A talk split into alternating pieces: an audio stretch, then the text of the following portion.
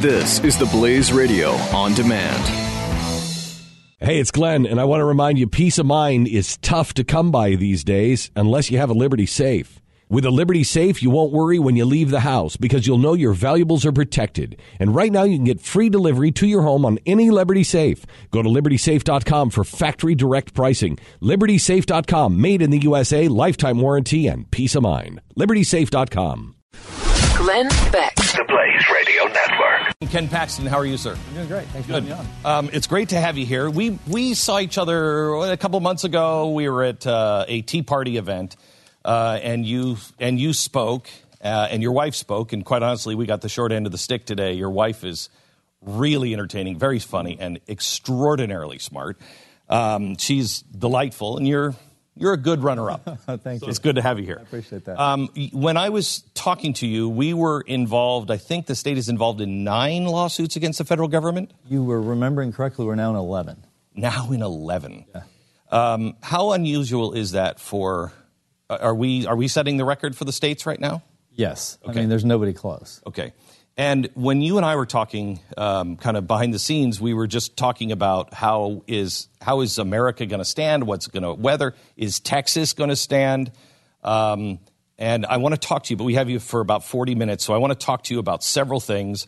But the two things I really would like to um, focus on um, is what happened in Orlando is a continuation, in some people's minds, a continuation of the dialogue of the transgendered bathrooms. And when I say some people's minds, one of the um, liberal commentators on CNN said, "If you've been arguing against the the uh, the bathrooms, or you're for any of this legislation, uh, you know, to protect bakers, et cetera, et cetera, you're just as bad as the shooter."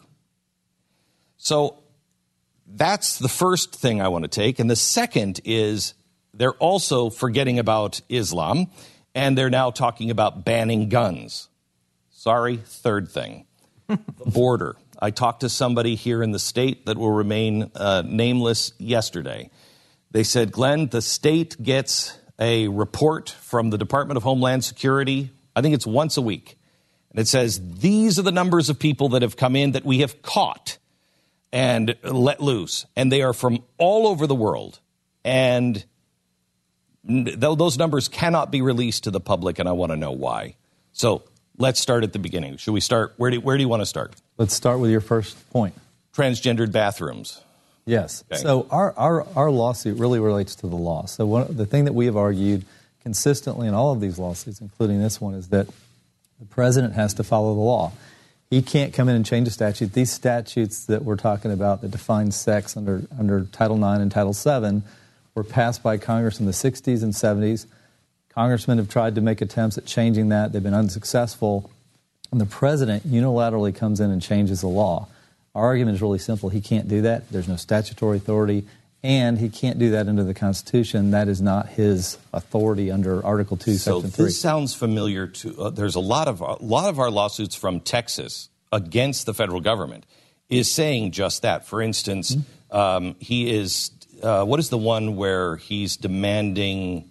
Uh, there's another one. I can't remember. It's. It's. I think it's on health care where he's he's taking the states and said no. It's on immigration. yeah. Yeah. It's on Well, there is also one in healthcare, too. Okay, Just- okay, okay. So explain that because this is one theme that Texas is trying to chip away at that actually protects us from any president who would decide to be a dictator. Right. We're not saying that this just applies to President Obama. We're worried about the precedent that he's setting. So, yes, in immigration, you know, he came out after six years of saying that he didn't have the authority to change immigration law, and he said it over 20 times. And then he woke up one morning, I don't know, November of 2014, and said, I'm changing the law. And our argument is just the same. You can't do that. That is up to Congress, just as he said. He's not a king, he's not a dictator.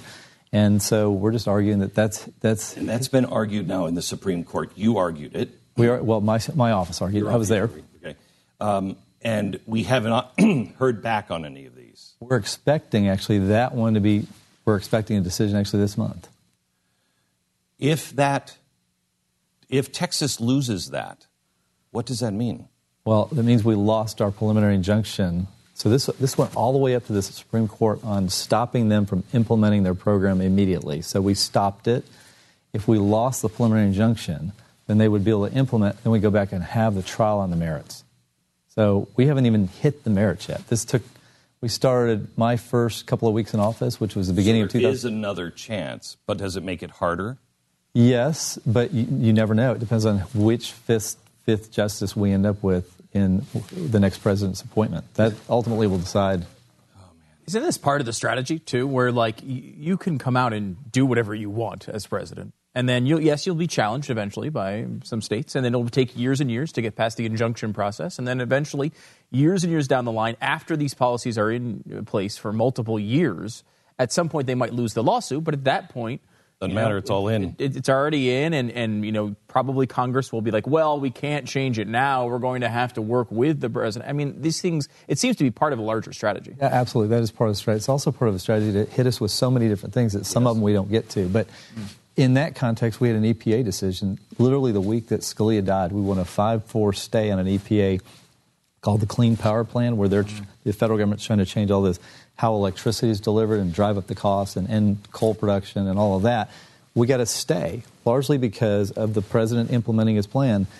And I think the Supreme Court did that because they saw this pattern where they implement regulations and then they get implemented, and by the time you win, it's too late because everybody spent the money to implement the regulations. And so, in this particular case, this EPA case, literally decided the week before uh, the week that Scalia died, we got to stay so that we could actually go fight out the case. Okay, so um, if these things fail, for instance, transgendered bathrooms, this really has nothing in, in the case that Texas is arguing.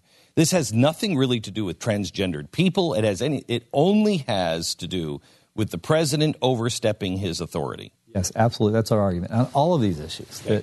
if if he wins those, tell me what the United States of America looks like for Hillary Clinton or uh, Donald Trump. It means going forward that Congress becomes less and less relevant, that they get pushed to the side, and that the president, whoever it be, Republican, Democrat, whether you like their policies or hate their policies, can make up whatever law through whatever agency, and these agencies ultimately have the, the power to implement new law without any representation, any vote of the people other than the vote for president.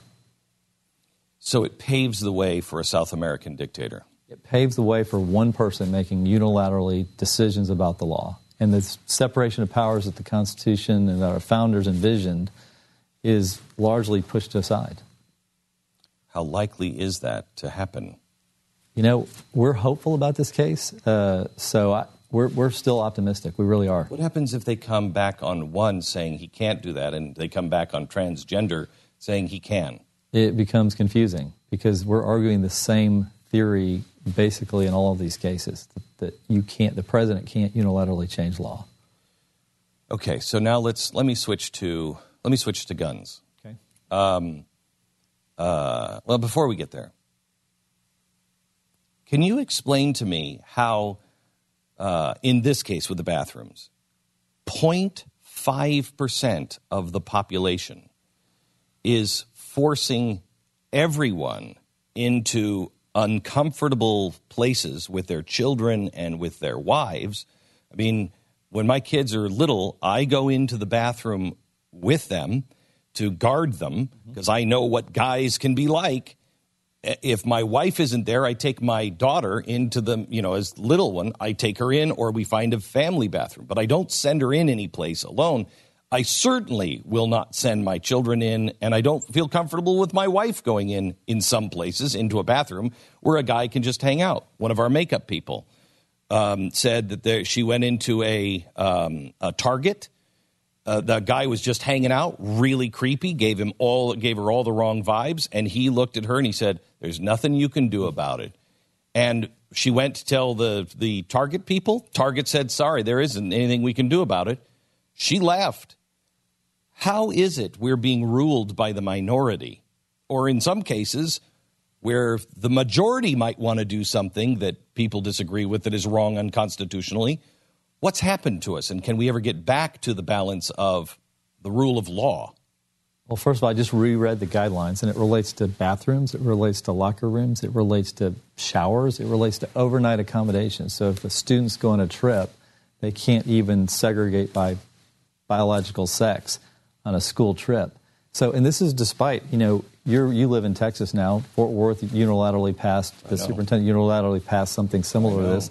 And I went over and met with, I met 100 parents, whether, didn't matter what party they were in, didn't matter what, what ethnic, ethnicity, didn't matter what cultural, socioeconomic, they were all concerned about the safety of their kids. And that's really the concern. And in the guidelines themselves, it says that despite the concerns or objections of parents, students, anybody, you can't you can't pay attention to that. You have to take care of this issue. So, so how do we fight that?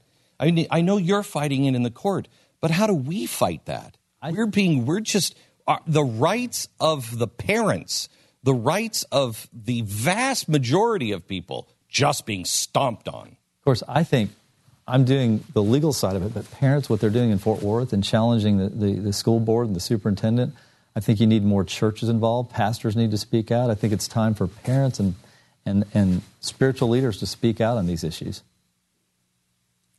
We've seen how effective the church is, and we're seeing how how we are being we're being stopped. I mean, I think we talked about this. People are tired, and they're tired. I mean, I, I think the Bubba effect is about to happen. They've been abused for so long, and they think the government is part of the problem, and nobody's listening to them. I mean, when your local school district goes around you and plays all kinds of games to get you to be able to do what they want against the will of the people. Jeez, man, the people just are like, ah, what am I going to do? Well, and I think that example has been set at the top. I mean, Obama has set yes. that example for the rest of government. Yes. So you see that happening more and more at the local level.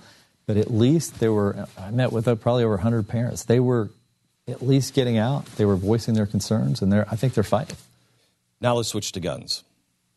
Um, and let me just start with this, and I'm going to take a break. On these issues, will Texas stand? In other words, is there going to be a, a defender for the Constitution? If, if they decide to say, we're going to ban, we're going to ban guns, will Texas stand and say, no, unconstitutional? No. Will we? Absolutely. Absolutely. You know what I'm asking you. okay. All right. Yeah. Because that's I hear this from everybody. I've lived in I lived in Texas back in the 80s, different culture than it is now. I liked better in the 80s when we were even more independent. But um, uh, people are, have asked me, and they're asking in their own state, who's going to stand against a government that goes dark, that just says, ah, Constitution doesn't matter. And I've I've often heard the secession thing, which I think hopefully still is not even in the realm of possibilities, but people are getting more and more serious about it because they want to know will anybody stand? Right. And I you know, we're going to continue to what we've done, which is to if they if they try to ban basically the Second Amendment, we'll be back in court filing lawsuits again, and I guarantee we'll have many, many states with us. The experts at web.com want to build your business a successful website for free. Plus, we'll promote it on all the major search engines. If after 30 days you're happy, we'll continue to provide promotion, hosting, support, and maintenance, all for one low monthly fee. If not, cancel and pay nothing. Call right now and you'll also get a free .com or .net domain name for your new website powered by VeriSign, the world's leading domain name provider. Call 800-215-0465. That's 800-215-0465.